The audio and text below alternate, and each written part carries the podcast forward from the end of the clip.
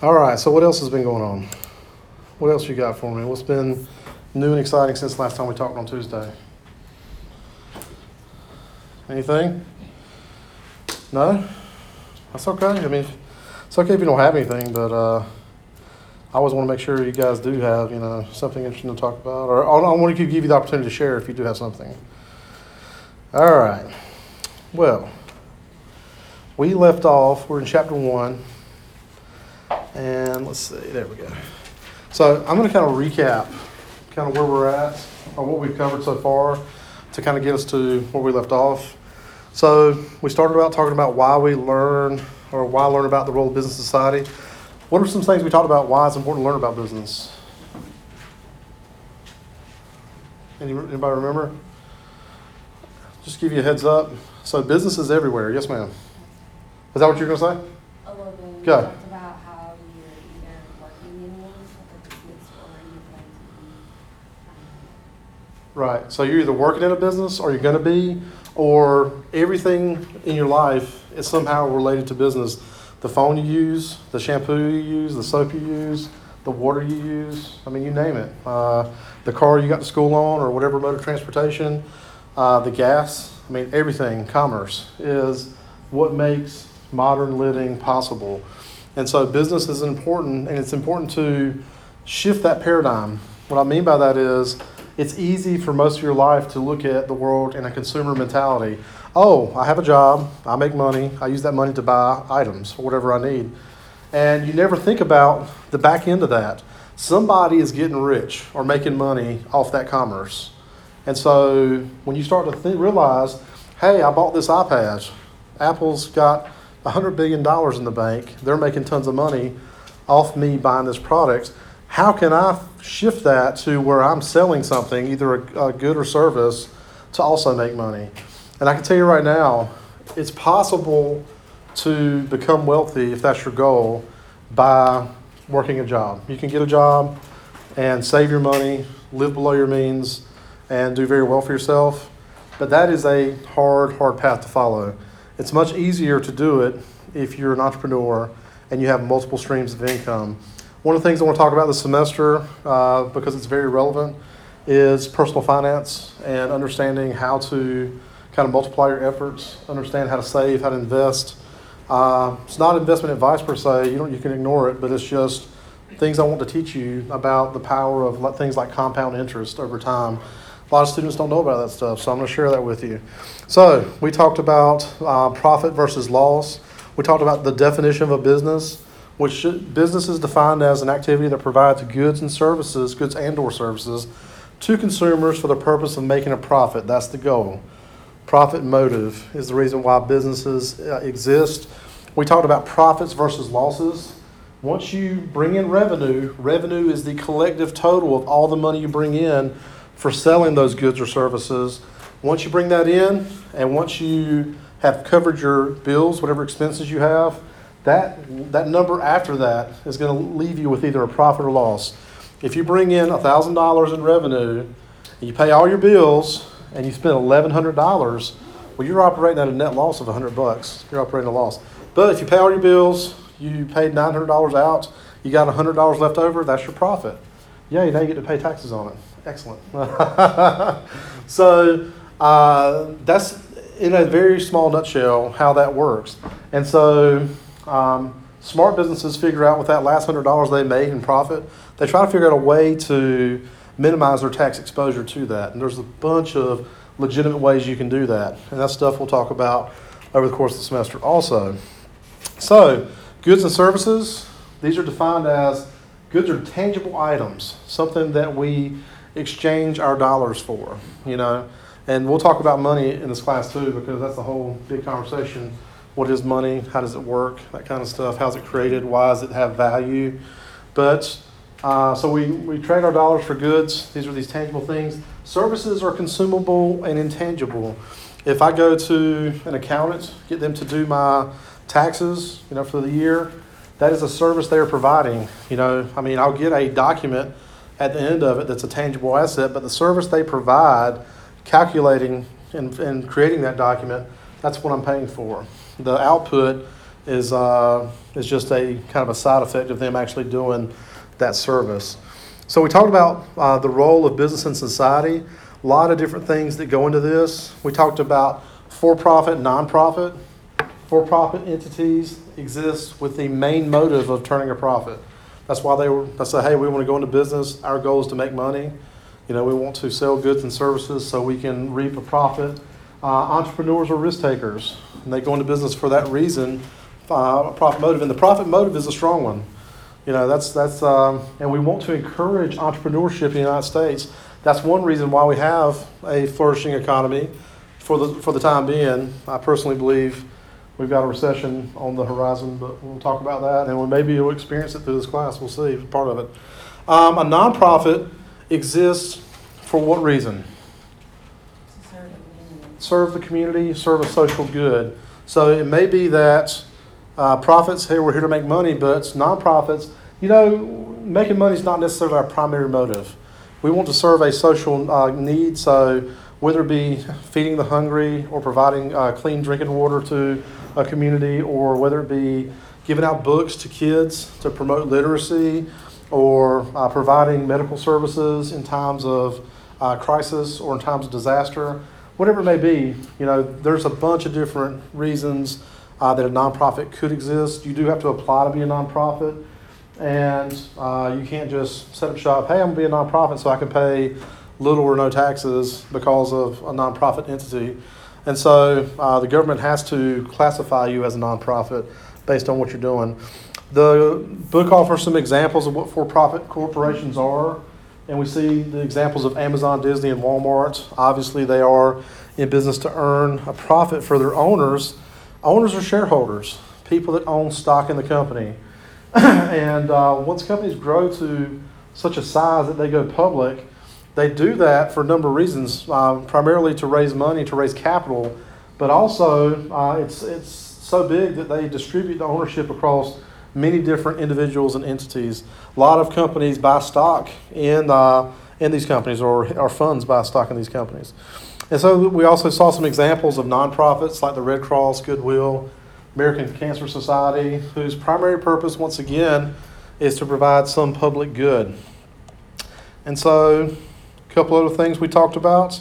We talked about the four factors of production entrepreneurship, capital, labor or human resources, and natural resources. So, entrepreneurship, we said that this was a skill that can be developed. It's somebody that has the desire to own a business or operate a business or a profit or nonprofit. They have ideas, they're creative, they're visionary, they have leadership skills, they're self starters, they get up, keep going, they can take a beating and keep going. Let me tell you, business is brutal. It just is. Business is, is a lot like life. It's not fair. You can do everything right and still have a catastrophe in a business. I mean, I'll give you an example. You could do like, you could have business 365 days a year, and that one day where you had just a massive issue, a customer got hurt, or a product malfunctioned and it hurt one of your employees, or something like that occurs where it's just a catastrophic thing that occurred in your business, and it just creates issues for months on end, if not years on end. Could create lawsuits. I mean, there's just a lot that, that could happen as a result of business. That doesn't mean that you should avoid the risk because there's a lot of good things that could come from risk. Um, I've been involved in the startup of one, two, three, four, four businesses, I believe, maybe more. But uh, two of those were restaurants. One was a car dealership, and one was an online business. And the restaurant guy, one of them, um, guy named Keith Naylor. Anybody ever been to Oasis Oyster Bar in Clinton, North Carolina? It's behind Sandpiper. Anyway, he borrowed $1.5 million to open this place. He already had Sandpiper. This is a sustainable business, doing very well. Uh, I say sustainable, meaning that it's it's got a track record of doing well and performing well. We took a big risk opening this extra restaurant as a more, I guess, uh, elite's the wrong word, but uh, an upper end restaurant. And he went through several years where he did very well, and then he went through several years where it was just okay. And the stress, you know, you could talk to him and tell the stress was there. I mean, he's got, you know, thousands, tens of thousands of dollars a month in obligation to, to run this business. And so you could tell the risk really weighed on him. But uh, and on top of that, you've got the liability. customer could eat something, uh, could get sick through a foodborne illness, something could occur like that. And uh, but every day, you know, he keeps getting up and keeps uh, hustling. So and I think on the whole, he's done very well. But I could tell that the, the stress was weighing on him at, at a time. Um, capital. The, remember, it talked about capital. I'm going to scroll down. Said capital is not necessarily uh, a resource, but it provides the means for resources. Before we get there, uh, just uh, those natural resources are things that we use to produce our end product. You know, the examples are land, trees, wind, water, and minerals. You know, if you're a jeweler, you need silver, gold, platinum, those types of natural resources, uh, the gemstones to produce your final product. The labor are those human capital things that we use to create those products. You've got to have people with skills. You know, if you've got a car dealership, you've got to have people that know how to sell, people know how to repair, people that know how to be organized, do payroll, that type of stuff. So those human uh, resources, or the labor resources, are important. And here's where we got to capital. It says it's important to point out that money is not a resource. This is kind of a sticking point. I mean, I think most entrepreneurs will count capital as a resource, but technically you're just using that as a medium of exchange, You're using that cash to exchange it for the actual resources that you need. Because money in and of itself, you can't do anything with it. If you've got stacks of cash, that's great, but if your business is, like I said, jewelry, you need to go buy gold and silver and platinum and jewels to be able to make that stuff. So cash doesn't get it done. You know, it does get it done, but you still got to take an extra step to get those resources. And then lastly, we get to entrepreneurship, which is this special form of labor where you've got the skills that I mentioned previously leadership, vision, the, the idea, the creativity, the uh, ability to self start, get up and go. Entrepreneurs are special individuals. They are people that uh, don't necessarily seek permission, they don't wait for people to say, you can do this. Most people are trained to wait for permission. There's a book that I read that I read and I recommend. It's called What to Do When It's Your Turn by Seth Godin. Great book. Has anybody ever heard of Seth Godin? I know most people don't read, but I try to promote reading in my classes. Uh, he wrote a book, What to Do When It's Your Turn. And the example of the book is that, you know, when you're a kid, kindergarten, you're on the, tick, the kickball team. You remember playing kickball? You know, roll the ball, you kick it, you run, kind of like baseball. You know, it's fun. Well, in this book, in this example, there's always two kids that get picked last, right? So they pick a team captain. There's a captain here, a captain there, and they start picking the kids they want to be on their team, and they always go for the biggest and the strongest athlete first, right? I want this guy. This guy's good. He runs fast. Or I want this girl. She, she can sprint like the wind. And so they're picking these people, and at the very end, they're picking the slowest kid. You know, it's like, and I'm pretty sure I was towards the end. You know, I wasn't picked first. That's okay. But the point of the book is that you shouldn't wait for people to validate you you shouldn't wait for people to pick you. You should step up and say, hey, I'm not waiting. You know, I'm not going to wait for a publisher to tell me I can put my work out, or I'm not waiting for permission to open a business. I'm just going to go buy a stand and set up a shop and do the thing, you know, and I'm going to market it. There's a ton of free marketing opportunities online. Social media is tremendous for small business owners. You can set up a Facebook page, a Twitter account, Instagram for free instantly. You can set up YouTube and do 15 second spots put them out across all your places. You can go and follow all the people that are in your in your industry and all their customers, and let people know, hey, we're doing this. You can really work the system if you're committed and want to do it. So, um, I think we left off right here, and this is where we get into the primary functional areas within a business. Key people and explain activities within each, and this is management, operations, marketing, accounting, and financing. So these are key areas within a business operation. And so, finance related to accounting. Finance involves planning for, obtaining, and managing a company's funds. Finance managers plan for both short and long term financing capital needs and analyze the impact that borrowing will have on financial well being of the business. A company's finance department answers questions about how funds should be raised, loans versus stock, how long term costs of borrowing funds, uh, and the implications, the financing decisions for the long term health of the business. Yeah, and so there's always this dichotomy of hey, you know, we can we can take out a loan, and we can be okay short term. We can have plenty of cash, but the pay the piper other side of the coin of that is if we have so much debt on our books, eventually it will crush us because, you know, at some point, we're going to be spending so much of our revenue to service that debt, and it's going to be a weight on our business. And so you can get away with it. You know, if you go, as a personal example, let's say you get a bunch of credit card offers in the mail. You say, you know what, feeling, feeling, you know, like living on the edge a little bit. So I send in five applications for five credit cards. I get approved for all five of them. They give me a five thousand dollar limit on each. So twenty five grand in credit I got right now. So I go out and max all these cards out. I go shopping, go on vacation, have a great time. But now you got to service that debt, and so that's going to weigh on your personal finances the way that a big loan would weigh on a business. And so you've got to be prudent and be practical in how you decide to take out loans when you're in a business. Every entrepreneur I talk to and I've read about tells people, advises people to avoid debt when, when, not, when and if ever possible. You may get to a point in a company where you can't help but, but have debt. That's okay if you get there. But most of the entrepreneurs I've talked to and the advice I've gotten is to save your money, get a second job if you need to, okay? Get a third job if you need to. Take that check that you get from that second or third job, open up a second checking account, and deposit all those funds 100% into that account. If you really want to be an entrepreneur, and if that's your goal, and if you save two or three years and you've got a second job that's paying you eight to ten grand a year, guess what? In three years, you'll have twenty-four to thirty thousand dollars, which is a nice nest egg to start a business with. And so then if you lose, if you start a business and take a hit, didn't work out, you've only lost that money that you put up yourself. You don't you're not on the, you know, you're not on the obligation side of things with a loan. You know, because that's gonna hit that's gonna hit you. So finance managers look at those things and they determine uh, the overall health of the company and what they should do with regard to financing. Accountants are a little bit different.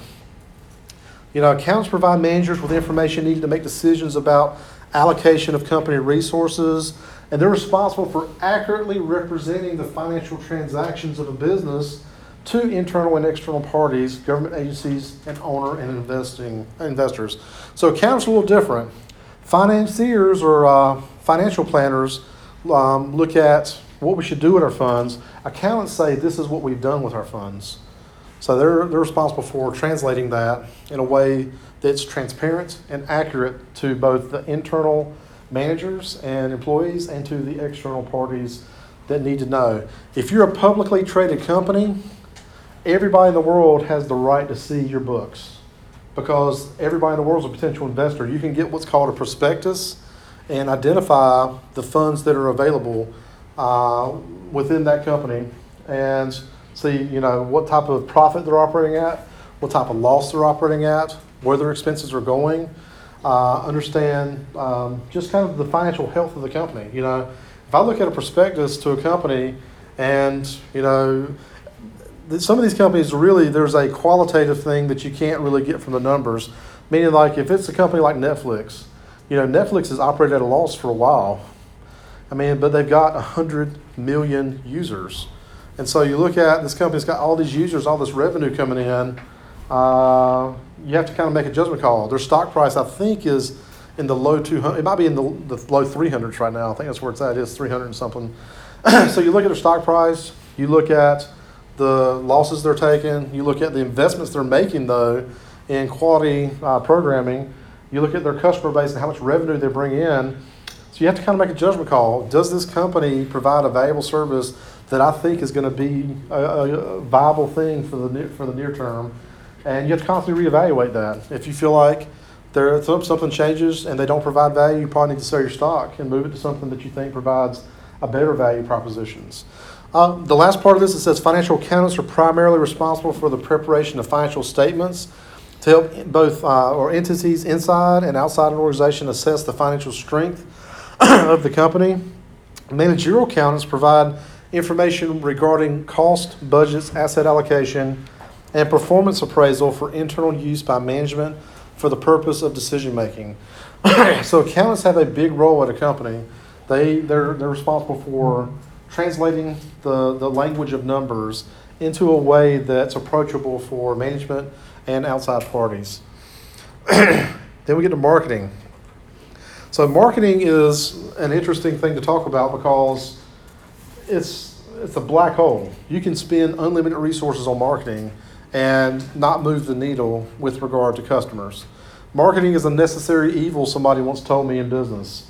Well, I say that is because you have to market because your competitors market. You know, you have to put out, you see ads for all types of companies, and you have to have some type of marketing exposure if you're going to be in business in the market because nobody's going to know about what you have to offer. You know, there's a guy on Twitter right now I see pretty often, and guess what he does for his marketing budget? He gives money away to people on Twitter. And this guy's been doing it for a while, and he's got like half a million followers now. So he'll give away. He Said I'll give away, you know, a thousand bucks to the next per, to, to somebody who retweets this and follows me. And I'm thinking, why is he giving away a thousand bucks to somebody? And he'll get like fifty thousand retweets, right? So he's just going there randomly picking somebody. Uh, the reason why he does that, instead instead of spending a thousand dollars on an ad on Facebook or somewhere, he's going to put that thousand dollars in somebody's pocket, and people are going to go after it. You know, it's like playing the lotto. and so I'm not sure if that's genius or not. I mean, I think it's a little, I don't know. I, it's probably effective. I, you know, I shouldn't judge. I don't know exactly how effective that is, but it must be doing what the guy wants it to do because he keeps doing it. And so marketing consists of all that a company does to identify customers' needs and designs products and services that meet those needs. So that's what marketing is about identifying the needs and then doing what we can to meet those needs. I was in Myrtle Beach about two years ago, and I'm walking at Bare, uh, was, was it a Barefoot Landing? No, it was uh, Broadway at the beach. Walking at Broadway. Anybody been to Broadway at Myrtle Beach? You been down there? There's a candy store in the middle. and There's a Build a Bear. So I'm, ba- I'm there by the candy store, and I'm approached by a guy. He says, "Hey, would you like five dollars to answer two questions?" I was like, "No, thanks," because I felt like it was going to be one of those. What do you call it? When you go and have to listen to a, a rental pitch for a timeshare. Timeshare, yeah. I'm like, no, I'm not doing a timeshare. No, thanks. That's what I thought it was. But I go sit at the be- the bench by Build a Bear, and I'm sitting there watching what he's doing. So he's, he's keep prospect, his prospects. There's two of them, prospecting people, five bucks, two questions, and he'll say, "Can I can I do this?" You know, and some people say, "Yeah, sure." So they ask a question: Have you heard of this club, and how did you hear about it? And then they'll give them five bucks. But then they, before they give them five bucks, they said, "Would you, well, like another five bucks to answer one more question?" And they answer another question. It's something. It's something very uh, benign. It's not a lot of, of work. You know, I don't remember what the third question was. I remember the first two. But then they give them ten bucks. And basically, what it is, it's a marketing company that's doing uh, data collection, and they're incentivizing people answering the way you get paid to answer a survey on the internet. So in some form or fashion, they're just doing it manually like that. So uh, the marketing function also includes promoting goods and services, determining how the goods and services will be delivered, and developing a pri- pricing strategy to capture market share while remaining competitive. Marketing is also responsible for building and overseeing a company's uh, internet presence, like the website, blog, social media campaigns. Today, social media marketing is one of the fastest growing sectors within the marketing function. In fact, if you don't have a social media plan, then I don't think you can have a serious marketing plan as a company. You've got to have a marketing strategy that involves social media. That's, I mean, back in the day, it used to be television, radio, and billboards. Today, social media better be front and center. And so, operations, where, where inputs, those factors of productions, are converted into outputs. When the pickles come in the back door at Mount Olive Pickle, or the, I'm sorry, the cucumbers come in the back door, there's a process they go through of transforming that raw material into the output, the cu- the uh, the pickle. So cucumber becomes the pickle, and there's a couple things they have to add to it. There's spices they add. There's water. There's salt. All different kinds of things that they create the brine to create. They have the jars. Those are raw materials as well. So all all these different things come together to create that jar of pickles and that's how those outputs are converted into uh, those inputs are converted to outputs. Get a little tongue twi- tied today. So, all right, operations uh, is the heart of a business, pumping out goods and services in a quantity and of a quality that meets the needs of customers. Yeah, you've probably heard that term QA or quality assurance.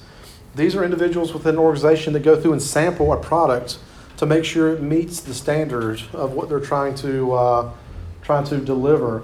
And there's all kinds of testing they do on products depending on what it is. Um, for things like I saw paint, they were testing paint to see you know how it spreads evenly and how dense it is. There's all kind you know all, there's all kinds of things they do to test. Um, you ever watch It's Made? Anybody? that show how it's made. is pretty cool. They show how products are made. They show after they develop products sometimes how they're tested to make sure they're meeting quality standards. So operations managers oversee this area. Then we get to management. So the primary role of managers in business is to supervise other people's performance. All these other things we talked about accounting, finance, um, operations, manage, and marketing, management oversees all that. They're making sure that everybody else is doing what they're supposed to be doing. You know, and that, that's an important role because you have to have some accountability to the shareholder, the person that owns part of the company. They want to make sure a manager's there is getting things done as efficiently as possible. Efficiency is important because when you're inefficient, you're spending money. You're spending money to make things, uh, or you're wasting money. If somebody's working at the 70th percentile, they're not, they're not giving 100% effort, that's 30% of waste in payroll. That's 30% less in outputs that we're getting. And so managers are constantly looking at ways to improve that efficiency to get more out of less. So how can we make people perform better? How can we get more outputs? How can we reach more customers? All these questions uh, are things that managers constantly struggle with. Most management activities fall into the following categories planning, organizing, controlling, and leading. I don't like the word controlling, but it's a part of the management text, and I've been using it for years. I like guiding better, but planning is figuring out what we're going to do. Organizing is uh, once you figured out what you're going to do, organize is how you're going to do it. Uh, controlling is ensuring that it's being done the way you want it to be done, or that it needs to be done correctly. And then leading is taking that and making adjustments if, if it needs to be adjusted, and leading people to make sure that uh, they're being as efficient as possible. So planning, organizing, controlling, and leading. Those are the four things that managers do most often to make sure they're doing it. People are doing things correctly. I'm going to move on just for time purposes, but this slide is in your Moodle chapter or Moodle shell. So internal and external stakeholders and relationship, stakeholder relationships within the business organization. So let's talk about stakeholders real quick. Um, stakeholders are people that are connected to a business for a variety of different reasons. It says a stakeholder is an individual group that has a legitimate interest in a company, organization, or a business, right? So let's look at the base here in Goldsboro. You know, Seymour Johnson Air Force Base, it's a big organization, a lot of stakeholders involved with that base. It's not just the military alone that depends on that base, you know, and the, and the soldiers that are there. Uh, all the restaurants around Goldsboro depend on that base being here. A lot of real estate depends on that base being here. A lot of other companies like Walmart and uh, all just any commerce that's taking place in Goldsboro has a interest in that base being here because there's thousands of soldiers that are located there and those soldiers all receive paychecks and those paychecks are translated into goods and services that they need for themselves. Those goods and services are provided by entrepreneurs in our community. And so the stanford research institute defines stakeholder as those groups without whose support the organization would cease to exist. So, yeah, stakeholders are important. Stakeholders can affect or be affected by the actions or inactions of a business, and they can exist both within and outside of business. So, if Seymour Johnson Air Force Base said, you know, through congressional decision, we're going to close this base and move it somewhere else, what kind of impact do you think that would have on Goldsboro? It would be horrible, right? I mean, some businesses would lose, you know, 50% of the revenue first week it's closed. You know, some would lose 60, 70, 80% of revenue because they have a heavy dependence on that population. And so, yeah, I mean, you look at uh, people that are heavily vested in Piggly Wiggly or Food Lion. When a Walmart comes to town, Piggly Wiggly, I read when uh, there was a, I, I guess a Facebook post from the owner or the manager of the, the Piggly Wiggly in Mount Olive and Faison. I don't know if it was owner or manager, but he said that once Walmart came to town, they lost over 20% of their revenue and never came back. And so, yeah, that's a big impact. And so, all the stakeholders, the meat providers, the uh, anybody that provides uh, products to that grocery store or depends on that grocery store as a means uh, to, to help them live, yeah, that's an impact. So, internal stakeholders, the people that work there, are employees, the manager, and the owners. These are people that are right there connected primarily to that organization. So groups or people who work directly within the business, those are internal stakeholders. The external stakeholders are a bunch of other people. It's hard to see, but you've got suppliers, society, governments, and I can't read that, sorry, shareholders and customers. Um, it might be creditors. Yeah, creditors, that's what it is.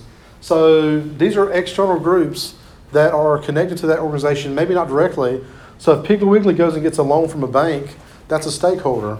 They don't directly own or work with the company, uh, but the, indirectly they're benefiting uh, from that company's existence because they've, they've got a bank that's drawing interest or a note that's drawing interest from that company. So, a couple last things here. So let's talk about the external forces that affect a business. Give me examples how various, or give examples how various forces affect the participants in a business and its functional areas. So these are the things that cause uh, impacts to business. The economy or economic. So you can have a great business, but the, the economy goes south for various reasons. You know, that's going to have an impact on your business. You know, there's a large group of businesses that are in the discretionary income sector. Like if you've got a, a, uh, a Pinterest store or a, what's another one of those, it's like, uh, Etsy, what's it called, Etsy? Yeah, if you got a Pinterest or an Etsy store or you sell things on eBay, most of the time people buying like home crafted or handcrafted items, whatever they may be, that's discretionary spending. You know, people that have to spend, they spend on housing, food, that type of stuff. But when it comes to discretionary spending, when the economy gets rough, people trim their discretionary spending. You know, they're still going to eat. You know, they may not go out to eat as much, but they're still going to eat and they're still going to pay their rent, hopefully. But the other things get devastated, you know, quickly or first. And so you may be impacted by a bad economic turn. After decades of growth and dominance, the U.S. economy is now challenged by developing economies of other nations, which are jockeying to be number one. Since the financial crisis of 2008, which we will talk about a lot in here because that's the most serious economic uh, impact in my lifetime, and yours too, the U.S. economy and businesses have struggled to recover from the greatest economic crisis since the Great Depression. We have made progress in areas such as housing industry, maintaining low and affordable interest rates, and providing incentives for businesses to open and expand. Such economic events have had a direct impact on business regardless of size. So another thing that challenges business or can impact business is legal. If the laws shift, that's the impact on business. You know, um, when they had prohibition, right? If you were selling alcohol and then they said, "Well, we're going to make alcohol illegal," yeah, that's not going to work out too well for you, right? Um, Bitcoin. Anybody heard of Bitcoin? Yeah. So Bitcoin at one point was very taboo. It still is a little unknown, but some countries are debating, you know, should we make this legal or illegal, or what do we do with it? How do we regulate it? And so things like that. Like I see now we have CBD oil uh, locally. You can get it. Um, that it was a taboo thing, I'm sure, and now like I guess it's legal in North Carolina to have that. Some states you can get uh, marijuana products, you know, and so uh, the legality of things is a major weight on how we uh, are able to do commerce. And so, um, you know, you have to be aware of the legal environment. Uh, even things that are legal sometimes have limitations. You know, you can't do so much, you can't purchase so much of a certain product. Now that we have alcohol, you can't just go into an ABC store and buy it out. There's limits to what you can buy within a certain period of time. Uh, and so, uh, reason being, laws are designed to protect consumers. That's the premise of it. We'll talk more about that in business law if you ever take that class with me. But uh, there's a bunch of stakeholders that that come into play there. So, some exa- uh, the environment is the most complex, and poli- uh, the legal environment is the most complex and potentially dangerous external factor in business uh, the business face. So, some examples: Tide, Volkswagen, and Tylenol. Cultural examples: it says legalization of marijuana legalization of same sex marriage or strengthening of privacy laws has an enormous impact on the way companies do business, on everything from what companies sell to how their products are manufactured, labeled, and marketed. And so, yeah, legal is a tremendous thing that this is the reason why companies spend so much money on lobbyists. Right now, we have a debate about gun laws, right? So it's legal to buy an AR 15 right now. May not be legal in the future. We don't know. It may still, may still be legal, but that will impact business. So competitive has intensified with the development of new technologies. open of foreign markets and rise of consumer expectations. So competition is very much an external factor that weighs on companies. And let me wrap up here, just a few more. Technolo- technological, rethinking digital technology is something businesses must do every day.